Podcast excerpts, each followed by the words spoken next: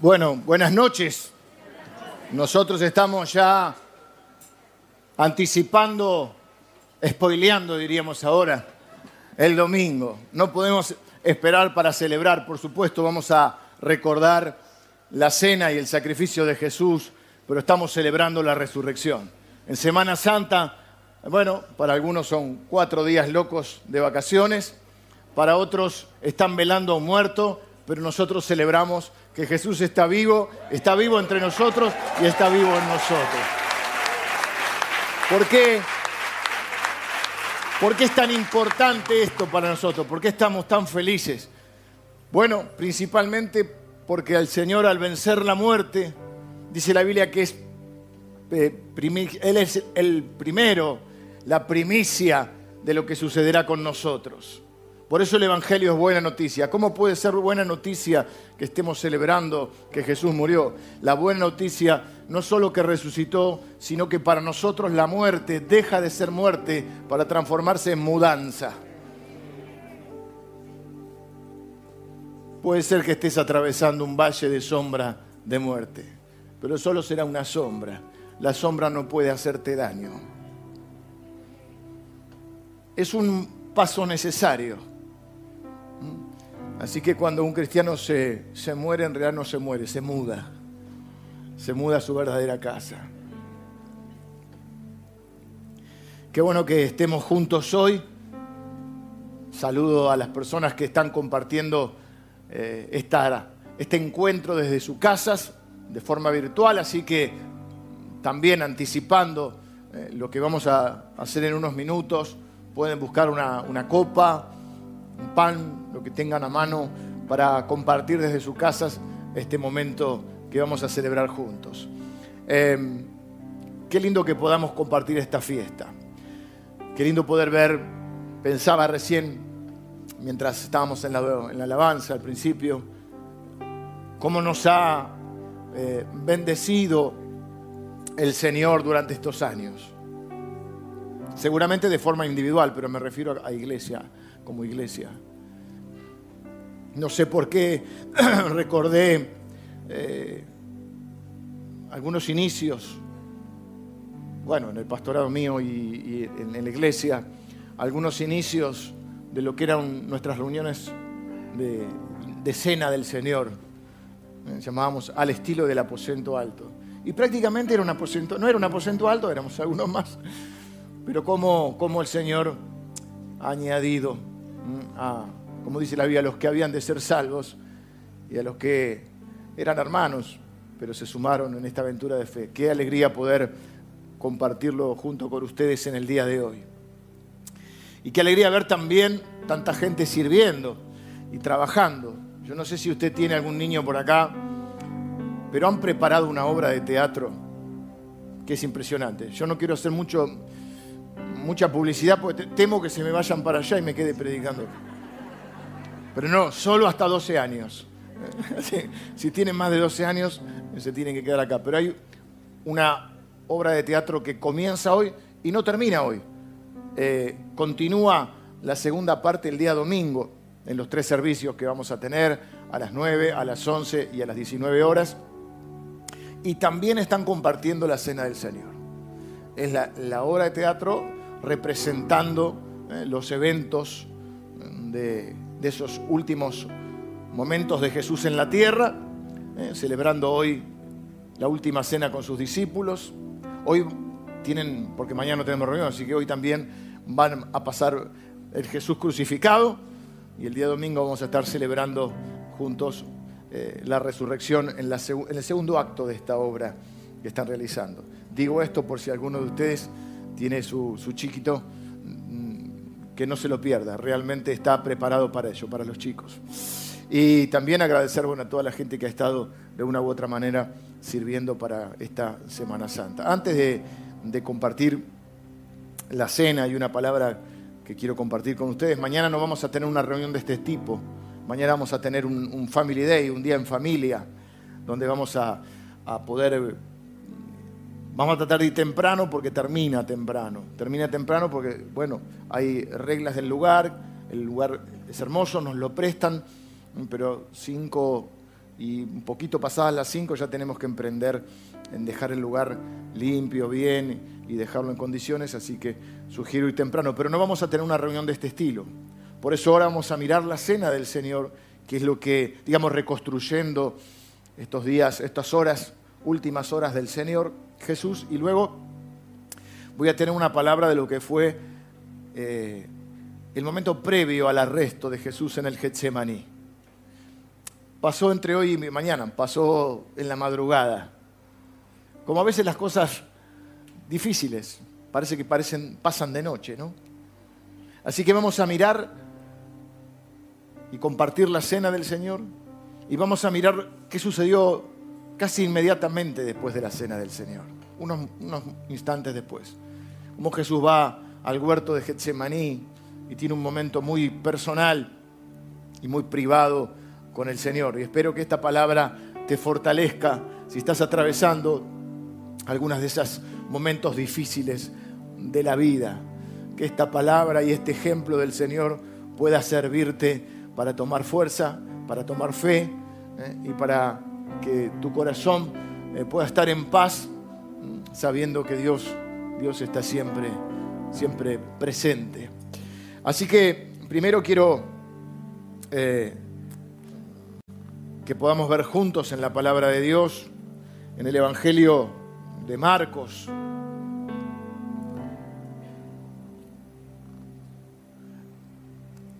Seguramente todos tienen, no sé si seguramente, posiblemente, o probablemente, posiblemente, tengan todos su, kit en estos tiempos de pandemia. Todavía estamos compartiendo el kit de la, de la, de la cena del Señor, es decir, la copa que viene. Yo voy a tomar uno para me voy a tomar esta copa también, pero me lo van a sacar. Saben, sí, ya la vi, la vi ahí, pero quiero modelarles. Van a poder tener el kit a mano. No sé si a alguien le falta, si todos tienen. Hay algunos servidores, si a alguien le falta, puede, por ahí entró y no, se lo dieron a la entrada, pero quizá, no, veo que estamos todos bien. Quiero que leamos juntos eh, eh, o que me acompañen en esta lectura que voy a hacer, eh, donde el Señor Jesús estaba, estaban comiendo. Era esta última cena, este último momento, este jueves dramático, previo a, ser arrestado, él sabiendo lo que iba a ocurrir. Y dice la Biblia en Marcos capítulo 14, versículo 22, que mientras comían, Jesús tomó pan y bendijo y lo partió y les dio diciendo, tomad, esto es mi cuerpo.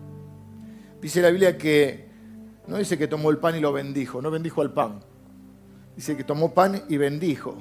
Yo creo que bendijo al Señor y yo creo que bendijo a los que estaban en la mesa con él y bendijo el momento que estaban viviendo. Tomó pan y bendijo y lo partió y les dio diciendo, tomad, esto es mi cuerpo. Luego tomando la copa y habiendo dado gracias, tremendo momento para dar gracias, ¿no? A veces es difícil dar gracias cuando estamos viviendo un momento tan difícil, tan crítico en nuestras vidas. Y habiendo dado gracias, les dio y bebieron de ella todos, y le dijo, esto es mi sangre del nuevo pacto, que por muchos es derramada.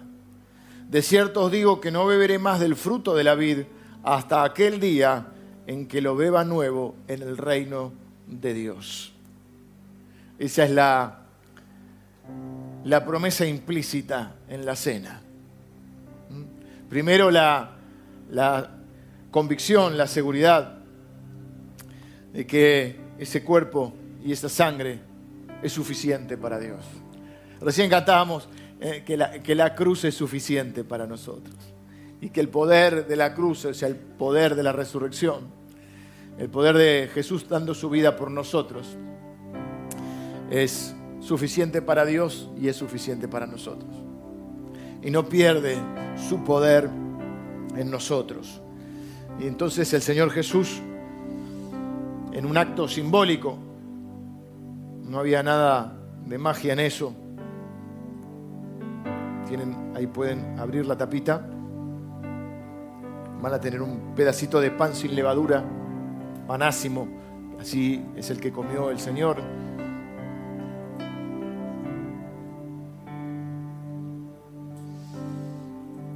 Decía que es un símbolo.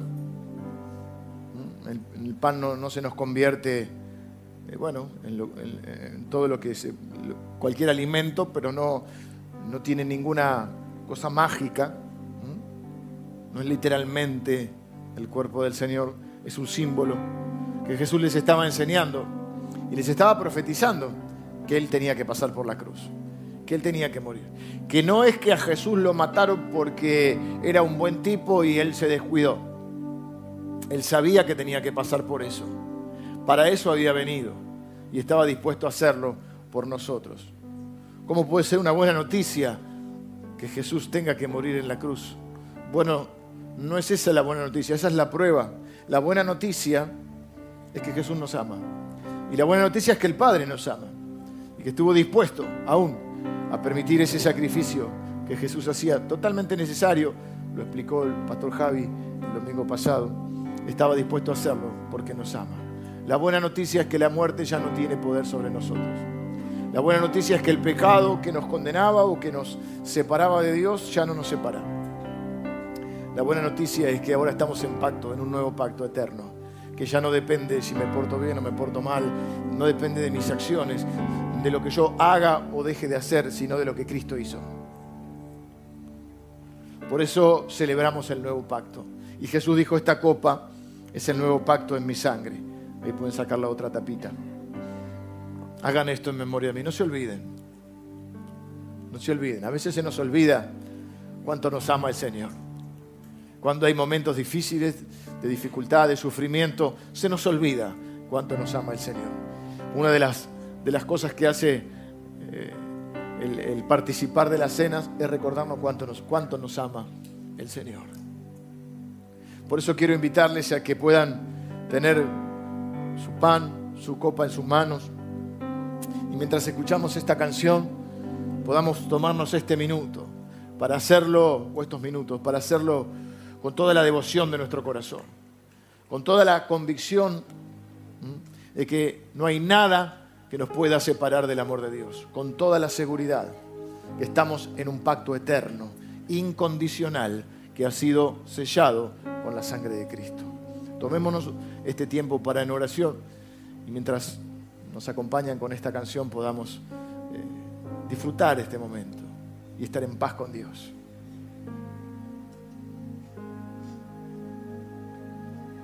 Me dice Salvador, es poco tu poder, hijo de mí, todo cuanto has menester, todo debo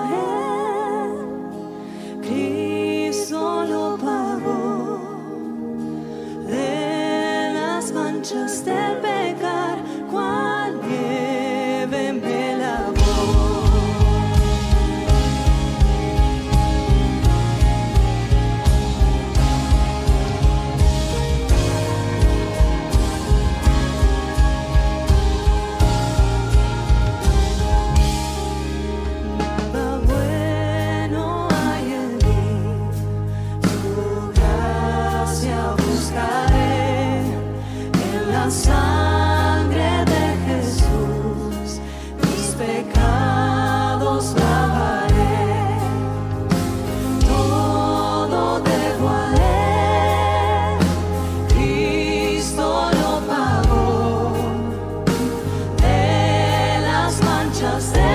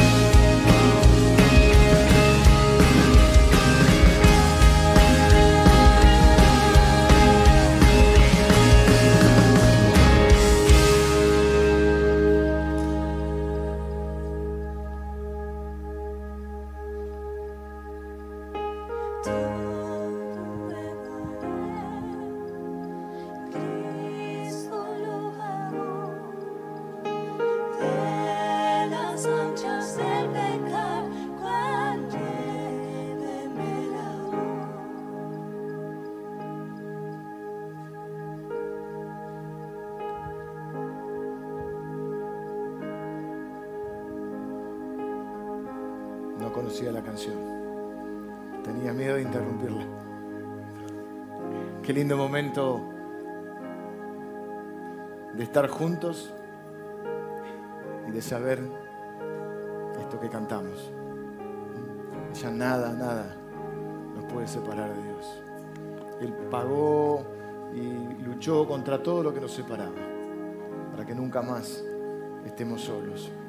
Vamos a participar. Quiero tener una oración primero. Señor, yo te quiero dar gracias en, esta, en este día en que recordamos eh, tu obra en la cruz, pero lo que nos recuerda es cuánto nos amas. Y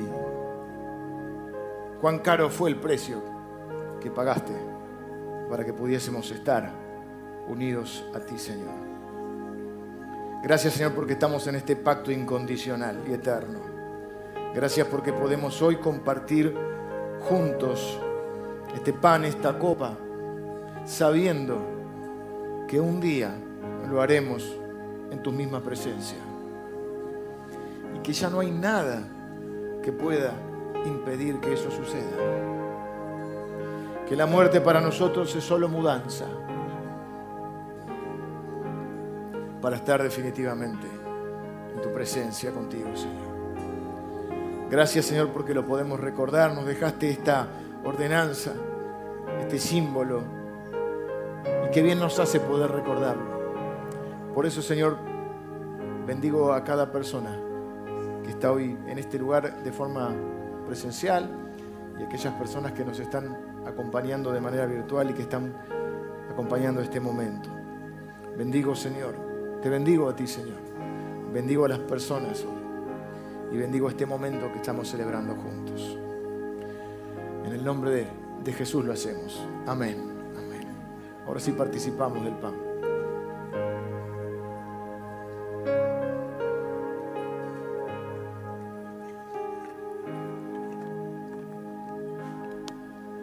Gracias, Señor. En tu nombre, Señor, lo hacemos y en tu nombre levantamos nuestra copa. En tu honor, Señor.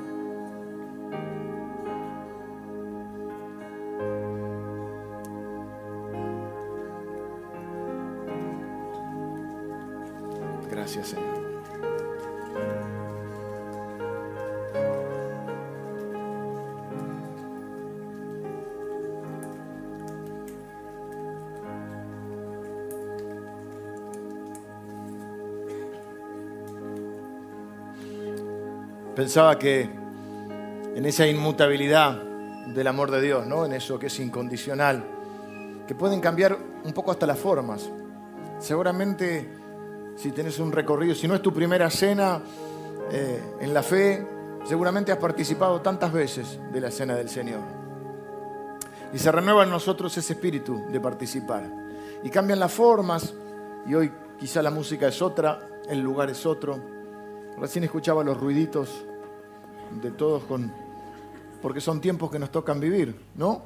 Este tiempo de pandemia, donde ahora antes era, bueno, en diferentes lugares, hay una copa o muchas copas, y ahora escuchaba esos ruiditos tapando y decía, em, puede cambiar todo, pero lo que no cambia es el amor de Dios. Podemos cambiar algunas formas, pero lo que no cambia es que se- seguimos compartiendo el pan y compartiendo la copa y recordando lo que Jesús hizo. Y dijo Jesús, háganlo hasta que yo vuelva. Así que es una, una procesión, una promesa implícita de que Él va a volver. La única promesa eh, que resta cumplir de todas las que el Señor hizo. Pero hoy les decía, luego de la cena, Jesús anuncia eh, los eventos de la cruz, les dice que, que muchos lo van a abandonar. Pedro dice que él no. Jesús le dice, mira, antes que el gallo cante, me negarás tres veces. El domingo quizá hablemos de un poco de en la resurrección. También hablaremos, volveremos un poquito atrás, iremos yendo y viniendo en la película para volver a este momento que está en el medio entre la cena, aunque es parte de la cena, y el Getsemaní. Yo estoy en Marcos capítulo 14, y luego de la cena del Señor está el, anuncio de la negación de Pedro, esa conversación que se produce, y luego ya comienza eh, a relatar Marcos los eventos del Getsemaní. En el Getsemaní vemos, o el, el relato del Getsemaní presenta a un Jesús muy humano, eh, en, una, en un relato que es intenso, una escena que es intensa, es dolorosa, es apasionada y es extraordinaria. Es el momento más difícil probablemente de Jesús en la tierra previo a la crucifixión. Dice que vinieron pues a un lugar que se llama Getsemaní y Jesús dijo a sus discípulos, sentados aquí entre tanto que yo oro, y tomó consigo a Pedro, a Jacobo y a Juan, y comenzó a entristecerse y angustiarse. Jesús les decía, es muy humano este momento. A veces hay personas que piensan que porque Jesús resucitó, no, es difícil poder comprender nosotros que Jesús era 100% humano y 100% divino, que Jesús tenía esa condición única. Entonces quizá muchos podemos pensar en Jesús como una especie de, de Clark Kent, el de Superman, ¿no? que de alguna manera tiene un, rostro humano, los anteojitos y está con el traje, pero cuando se abre la camisa tiene la S de Superman y es de otro planeta.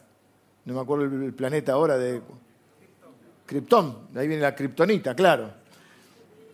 ¿Cómo no se me ocurrió? Y uno, digamos que Clark hace, es una especie de alter ego, ¿no? Seudónimo, pero un alias, pero él es Superman. Y en realidad parece humano, pero no lo es. Y muchas veces podemos llegar a pensar esto de Jesús. Podemos llegar a creer que Jesús, bueno, no le dolía tanto porque, porque era Jesús, porque era Dios. O, bueno, como ya sabía al final de la película que iba a resucitar, no estaba tan preocupado. Pero Jesús en la tierra afrontó todos los eventos como hombre, como humano. solo utilizó sus atributos divinos en favor de la gente. ¿Saben cuándo? Cuando perdonó pecados. Ni siquiera los milagros, porque los milagros todavía suceden, todavía por la fe en el nombre de Jesús podemos ver que Dios sigue obrando milagros y usarnos a nosotros para hacer milagros. Pero lo único, el único momento donde Jesús utilizó sus atributos divinos fue para perdonar pecados. Eso lo lleva a la cruz. A Jesús no lo matan por, por sanar a la gente o por dar de comer a los necesitados o por sanar a los enfermos. A Jesús lo matan porque Jesús dice que es Dios. Cuando Él perdona, cuando Él dice a alguien, tus pecados te son perdonados, eh, los que estaban ahí sabían perfectamente, es como que le dicen, ¿quién te crees que sos? ¿Sos Dios? Solo Dios puede perdonar pecados. Entonces, solo eso, pero todo lo otro lo vive como humano. Y el Getsemaní es una prueba de esto. El Getsemaní es, le digo, es una escena intensa, dolorosa, eh, apasionada y extraordinaria. Y entonces dice que Jesús comenzó a entristecerse y a angustiarse. Y les dijo, mi alma está muy triste hasta la muerte. Quedaos aquí velad. Oren por mí. Yéndose un poco adelante, se postró en tierra y oró que si fuese posible pasase de él aquella hora. ¿Ven que es un Jesús humano? Que afronta este momento con adversidad, de adversidad con entereza, con fe, porque está orando con confianza en Dios, pero también con angustia, también con tristeza, también mostrando su humanidad en esa oración, que es una oración de fe, no es una oración donde no tiene fe, no sale corriendo, no se esconde,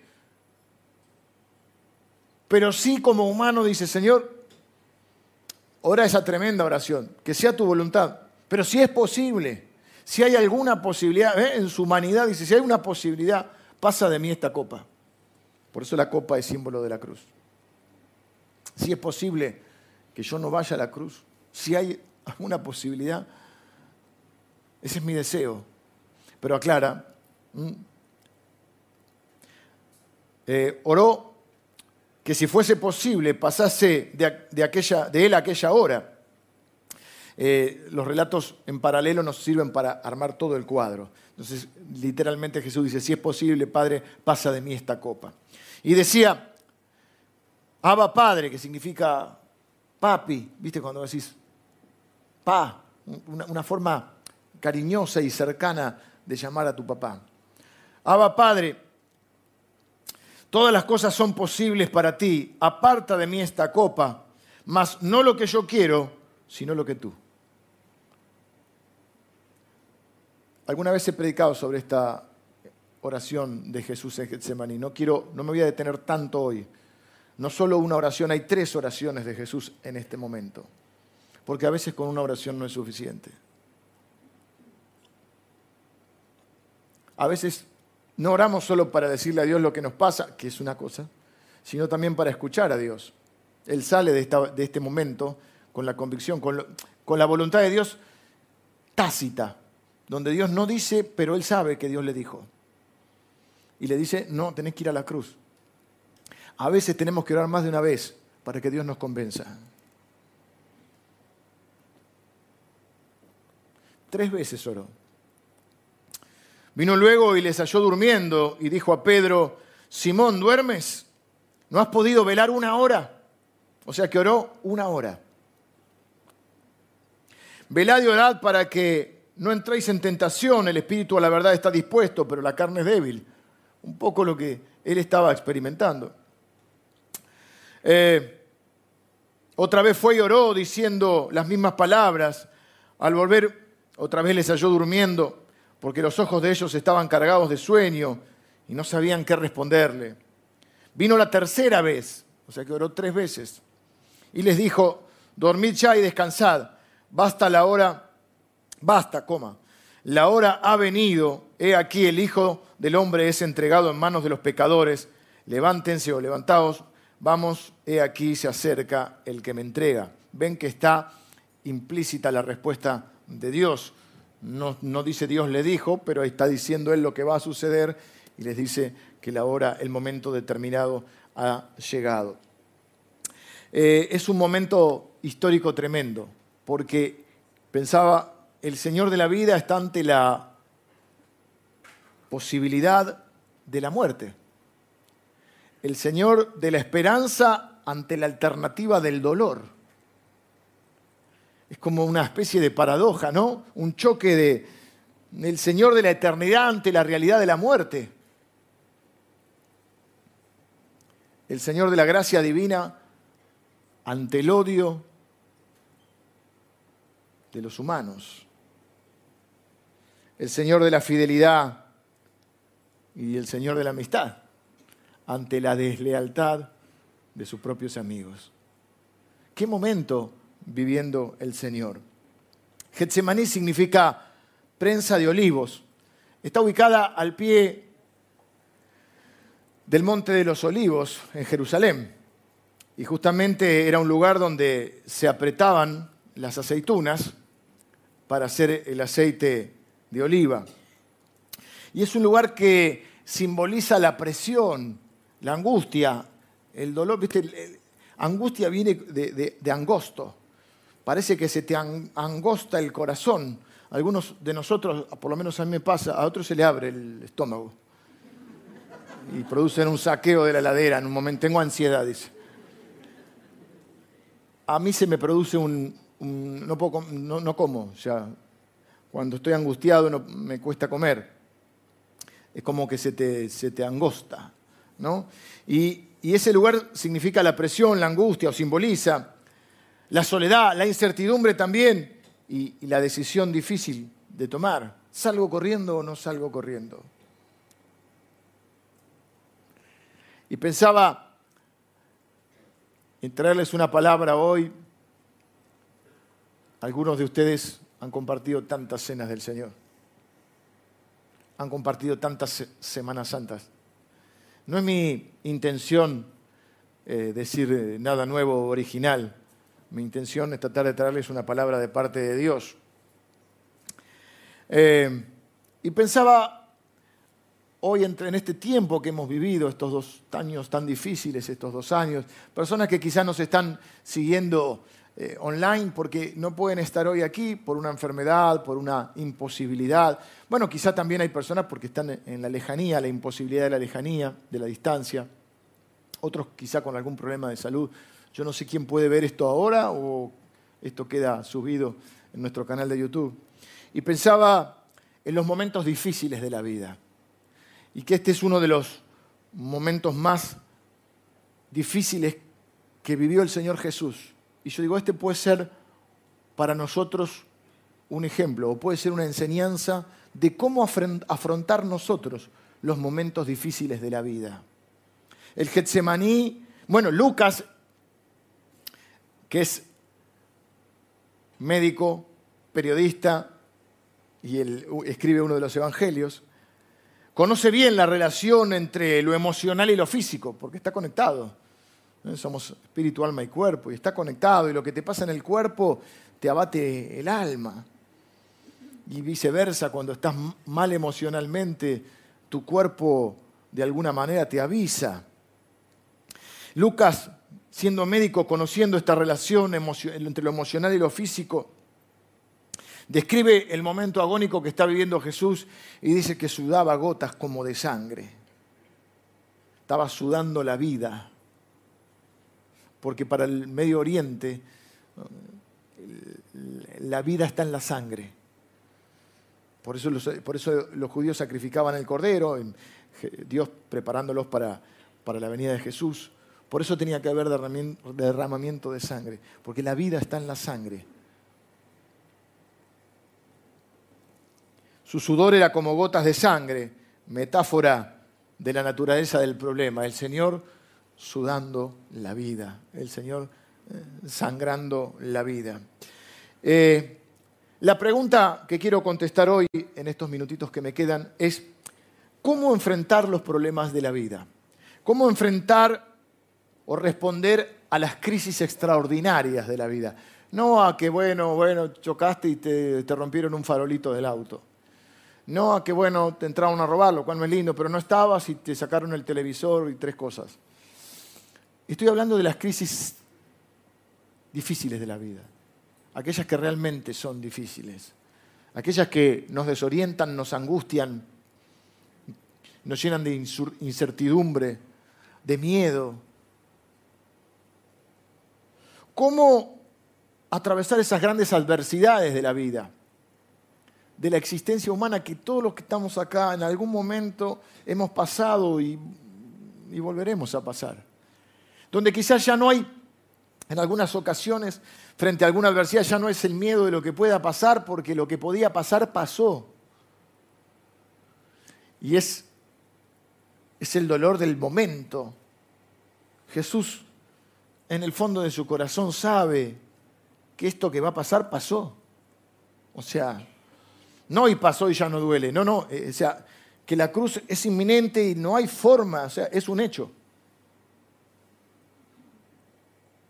Tira esa ficha. Porque en su humanidad mm, tal vez alberga esa, esa, esa expectativa. Pero ora diciendo, Señor, que sea tu voluntad. Ora tres veces y sale firme de ahí sabiendo que le espera la cruz. ¿Cómo se llega al día siguiente en medio de la noche? ¿Cómo se llega al mañana? Tú dices, en algún momento sale el sol, sí, pero hay que pasar la noche. Quiero decir algo que me llamó siempre mucho la atención, y es que Jesús oró solo. Deja a los doce discípulos, bueno, deja a nueve, Judas ya se va, quedan ocho. Ocho y tres, once, y se lleva a tres, los tres más cercanos, Jacobo, Juan y Pedro. Los lleva cerca a orar. Les pide igual que velen, que no se duerman, que oren por él, pero él se aparta. Si ustedes me siguen el relato, deja a los ocho, porque Judas ya se fue a hacer lo que tenía que hacer, a, tra a traicionar al Señor. Quedan los ocho, se lleva a los tres, y aún cuando se lleva a los tres, luego se queda solo. De hecho, uno de los evangelios, no me acuerdo cuál, dice que, queda, que Jesús se va a un tiro de piedra, a una distancia como cuando lanzas una piedra. 100 metros, depende cómo estamos de brazo. Pero noten esto, además de que hay una distancia donde es muy difícil oír, además el relato dice que se quedaron dormidos. La pregunta es, ¿cómo sabemos lo que Jesús oró? Si no había nadie, si los que estaban eran tres y estaban lejos y encima se quedaron dormidos, ¿cómo sabemos lo que Jesús oró? La única respuesta que encuentro es que el Jesús resucitado, porque luego de resucitar se le aparece a los suyos, pasa 40 días con ellos, les tiene que haber contado lo que él oró. Les tiene que haber dicho cómo enfrentó él la adversidad, la angustia y el dolor de ese momento. Es la única explicación posible. Quiere decir que para... Esto es igual que Juan 17, la oración de Jesús más extensa.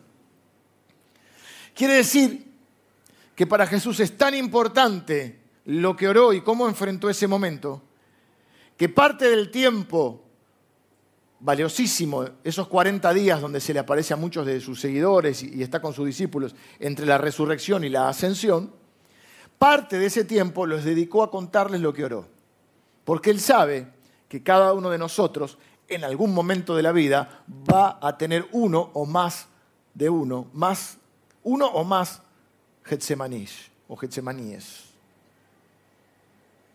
Momentos donde sentís que te están presionando o apretando, como se aprieta a una aceituna para que se transforme en aceite. Su entorno no terminaba de comprender lo que sucedía. Y también pensaba, hay cosas que las tenés que enfrentar solo.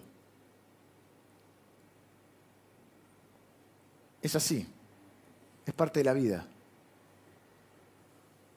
Hay momentos que estás solito con tu alma. Y los hermanos están y la familia está. No estoy diciendo que estés solo en la vida.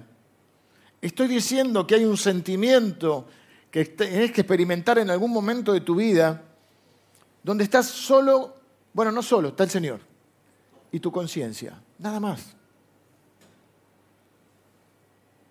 Y a veces en la desesperación necesito un pastor, necesito un consejero, y- y la gente está, pero nadie puede vivir lo que estás viviendo vos. Es como, bueno, mucho menos dramático, pero es como cuando vas a dar un examen. Ahí no estás solo con tu conciencia, estás con el profesor.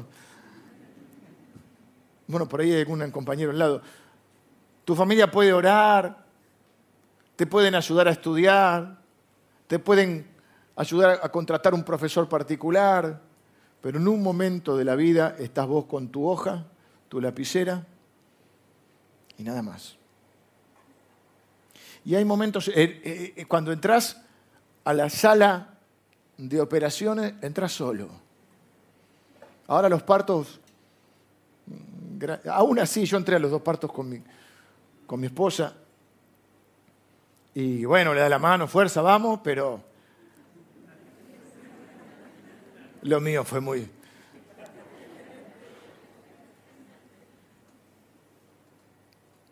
Terrible. Digo, terrible momento para mí, no me desmayé nada, un señor.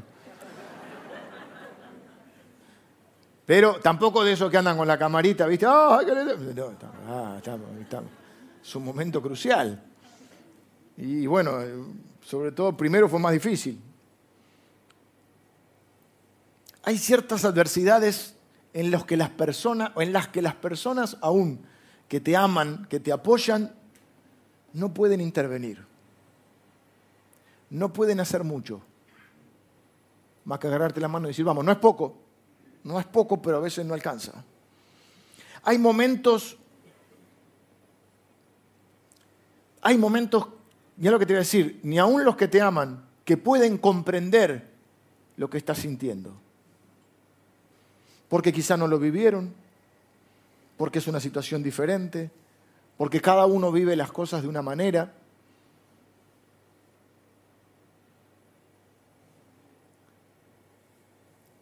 ¿Qué es el Getsemaní para, o qué podría ser? Podría ser, bueno, una crisis económica que estés viviendo, una angustia por haber perdido tu trabajo, por no saber cómo vas a hacer para sostener a tu familia. La enfermedad que, que no entendemos por qué nos tocó. Lees las estadísticas, hay uno en, en 100.000 y dices, "Ju- justo voy a ser uno en 100.000.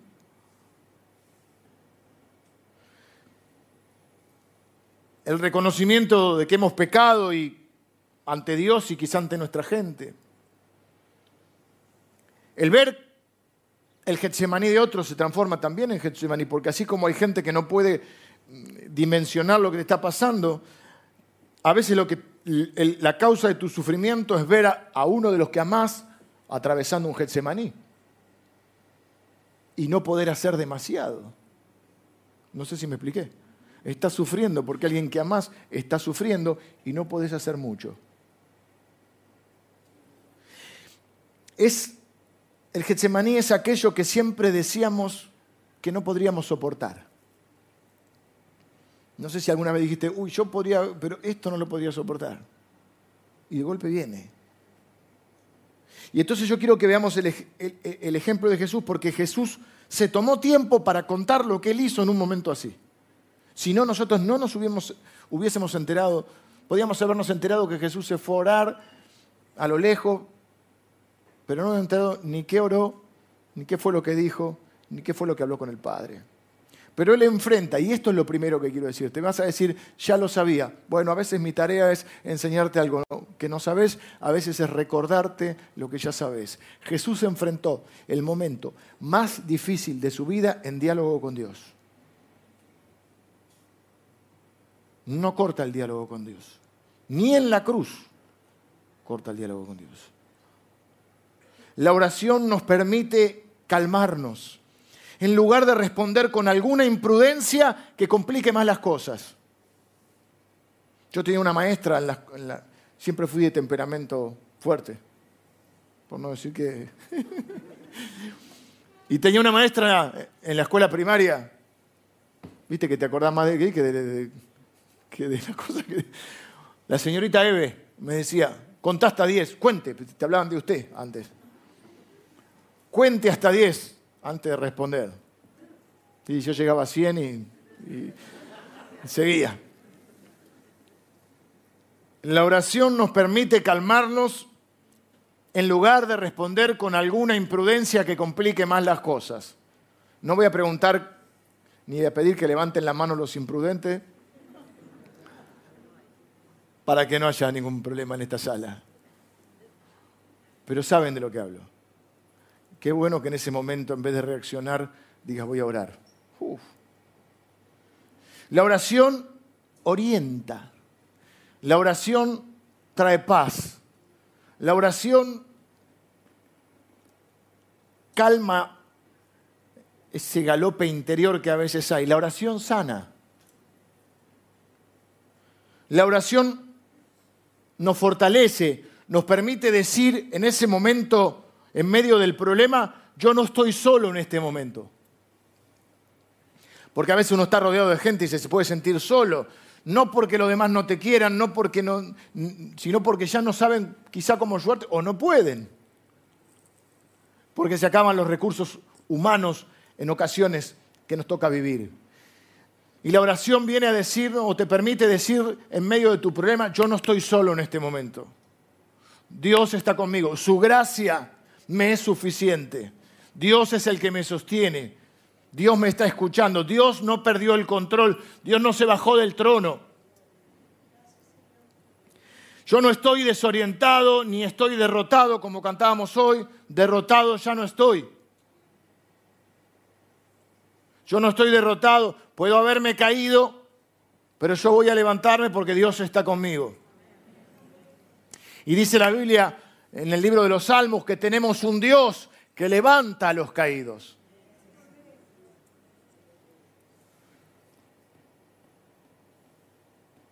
Estoy en el Getsemaní, pero estoy orando.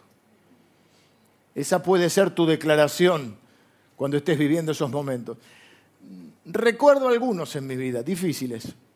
No nos vamos a poner dramáticos, pero difíciles. De los dramáticos, de los difíciles de verdad. No han sido tantos, pero ha habido. Queda feo que lo diga yo, que soy el pastor, pero como mucho no me importa. Y ustedes saben, ya me conocen.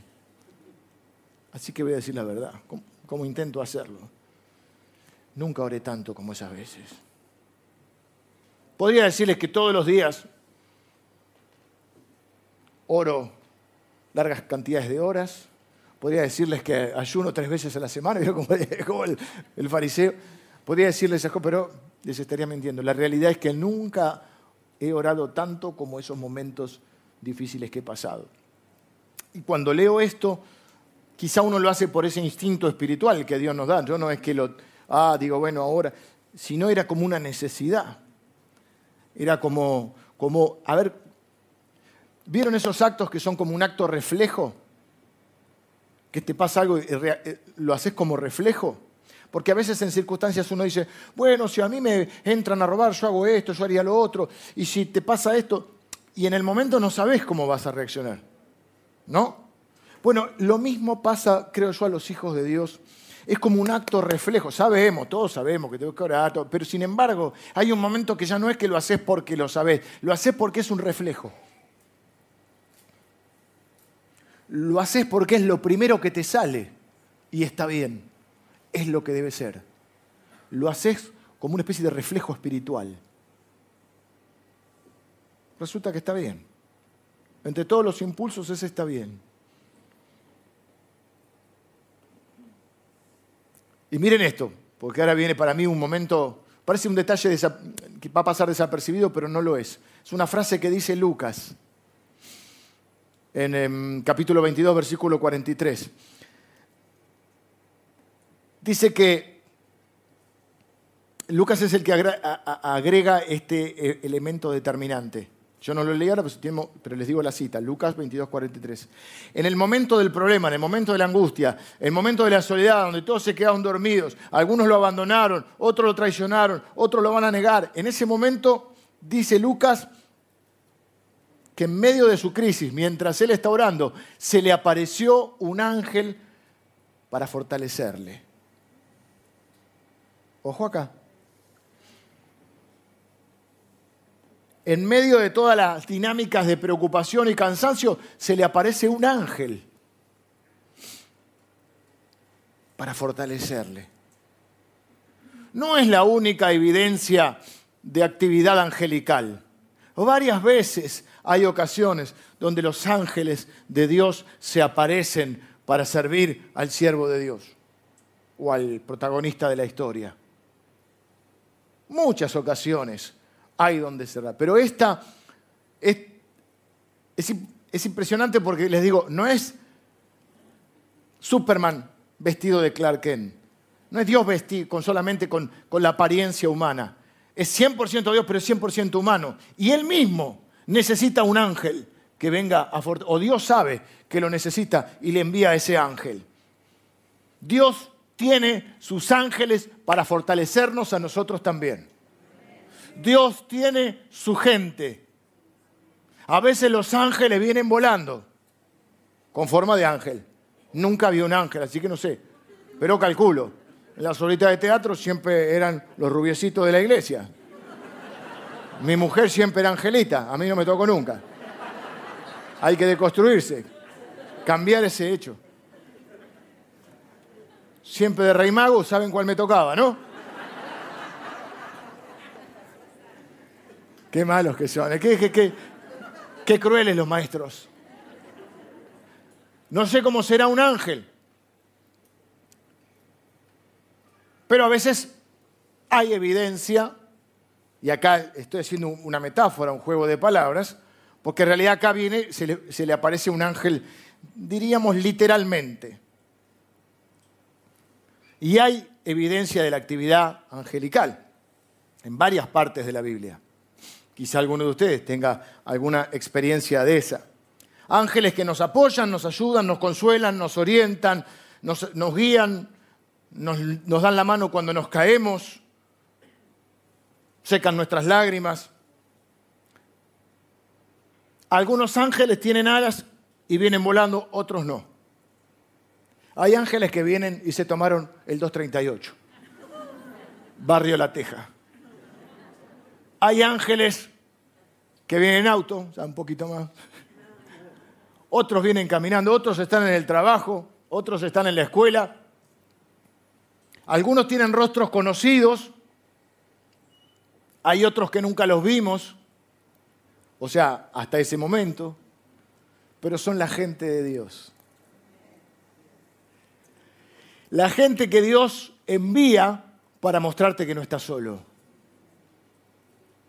La gente que te consuela, que te decía que te ayuda, que tienen una palabra, hay una frase que usa la Biblia que dice, si hay algún, mm, si hay algún consuelo de amor,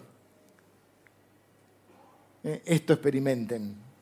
Esa gente que Dios envía para, eh, primero para mostrarte que no estás solo y segundo, para fortalecerte en los momentos de las crisis.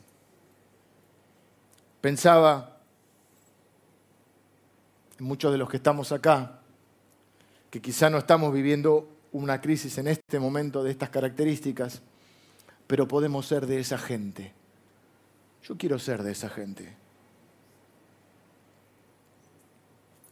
Gente que esté dispuesta a invertir su tiempo, aun su dinero, para darle una mano al que está en el Getsemaní.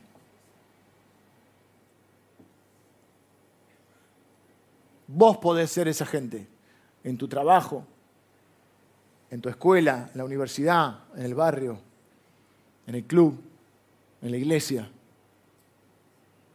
Ser parte de esa gente de Dios. Aunque no seas rubiecito y no tengas alas. Tengo que terminar. Me fui un poquito de hora. Luego de la oración y la intervención angelical, el Señor se incorporó y le dijo a los suyos, levántense, es el momento crucial, es la hora decisiva, es la hora de demostrar quiénes somos. Y de hecho Jesús va a afrontar con suma eh, entereza, valentía y con la verdad los momentos que vienen ahora. Dice, se acerca el que me entrega. Miren el momento que estamos viviendo, se acerca el que me entrega. Él sabe que están. Y de hecho, en la- cuando son los juicios o esa especie de juicios que les hacen que, digo especie porque no son justos, lo acusan de cosas que no son reales. Y en un momento eh, le dice, ¿eres tú el rey de los judíos? Y él dice, para esto he nacido y para esto he venido. O sea, es hora de demostrar quién, es, quién soy, para qué vine. Y la verdad es que quiénes somos se ve en esos momentos. Termino respondiendo las preguntas iniciales. Cómo enfrentar los problemas de la vida, cómo responder a las crisis extraordinarias, cómo atravesar las grandes adversidades de la vida, cómo se llega a la mañana en medio de la noche. La oración y la gente de Dios prepararon al Señor para enfrentar la crisis más grande de su vida. La adversidad más difícil de superar, el momento más doloroso y angustiante de toda su estadía en la tierra. Por esa razón, Jesús oró y fue fortalecido. Y en medio de esa fortaleza que adquirió, les dijo a los suyos, levántense, no se queden en el suelo, pónganse de pie frente a la adversidad, porque no estoy solo en este momento, porque Dios está conmigo para fortalecerme y su gracia para mí es suficiente y Él va a utilizar los recursos que sean para que yo pueda atravesar ese momento también. Y si en algún momento, ¿qué es lo peor que me puede pasar? Si dejo esta vida, si tengo que morir, sé que para mí el morir no es definitivo. El morir es ganancia. El morir es mudanza. Termino, vengan los músicos. Quiero decirles a todos los que están ahora en un Getsemaní, levántense. Es hora de demostrar quiénes somos. Es hora de activar nuestra fe. Es hora de orar al Señor, de estar con Él. A veces le contamos el problema a todos y ya después nos cansamos de contarlo. Entonces cuando vamos a Dios decimos, Señor, ayúdame. Al primero que hay que acudir es al Señor. Que sea un reflejo espiritual en tu vida. Un acto, ese sí puede ser un acto impulsivo y sin pensar. Frente a cualquier situación que no sabes cómo vas a reaccionar, sí sabes. Tu forma de reaccionar es ir a buscar al Señor. El Señor oró. Y se tomó el trabajo de decirnos, así enfrento yo las crisis de la existencia humana. Así enfrento las adversidades junto a mi Padre. No estoy solo en este momento. Dios está conmigo. Así que los que están atravesando un Getsemaní, no estoy diciendo que le pongan buena onda, aunque es importante, no estoy diciendo que estén contentos, aunque bueno, el ánimo ayuda, les estoy diciendo que es el momento de aferrarse a Dios y demostrar quiénes somos.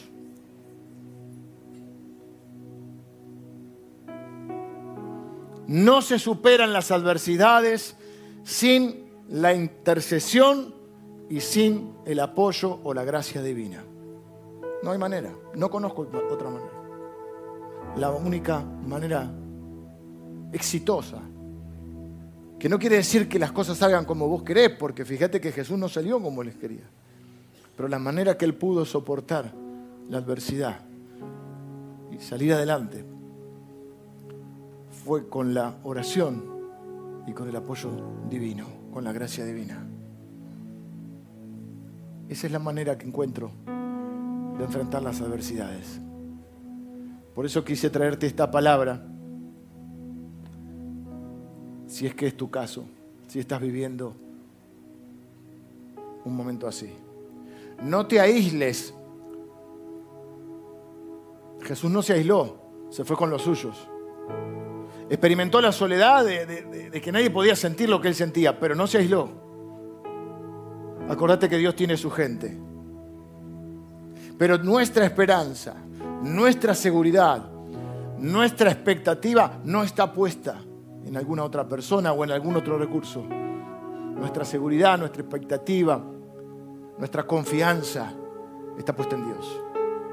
Por eso a Él acudimos para encontrar el socorro para nuestras vidas. Sé que lo sabías, pero quería recordártelo. Porque a veces, cuando el alma galopa y la mente se nubla, se nos olvidan ciertas cosas. Así que me gustaría, antes de terminar, tener una oración y que la gente de Dios me acompañe. Si estás atravesando una crisis, está claro el rumbo que el Señor marcó. Si no estás en un momento así, quizá hay alguien cercano que está viviendo un momento, un momento, un Getsemaní. Y vos podés ser ese ángel, esa ángel, esa gente de Dios para fortalecer, para consolar, para levantar, para ayudar, para abrazar al que está en el Getsemaní. Señor, gracias por tu palabra. Gracias por el Señor Jesús, Salvador, Mesías, Cristo y ejemplo y Maestro. Gracias Señor, porque por su obediencia y su fe estamos nosotros hoy acá. Gracias Señor, porque afrontó la adversidad y el sufrimiento y tu palabra dice que lo hizo por el gozo puesto delante de él. Ese gozo éramos nosotros, para obtener nuestra salvación. Gracias Señor. Gracias Jesús. Ser tan valiente y amarnos tanto. Porque no saliste corriendo, sino que enfrentaste la cruz. No solo eso, la venciste. Venciste la muerte, el pecado, a Satanás. Gracias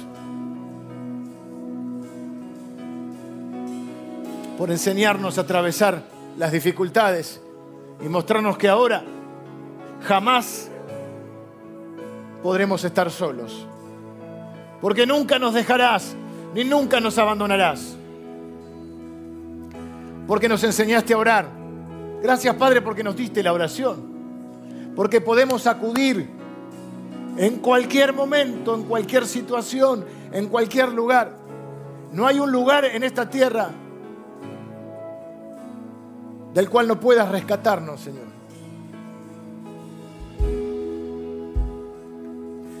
Señor, ahora quiero orar por aquellos que están atravesando algún Getsemaní, alguna adversidad, algún sufrimiento, como hemos hablado. Señor, queremos reconocer que te necesitamos. Te pido que esta palabra se implante en sus corazones y dé fruto. Fruto de gozo, fruto de confianza, fruto de fortaleza, fruto de consuelo, fruto de esperanza, fruto de fe, fruto de convicción, fruto de valentía. Fruto de obediencia. Señor, Gracias por tu gente. Gracias por tus ángeles. Los que vuelan y los que caminan.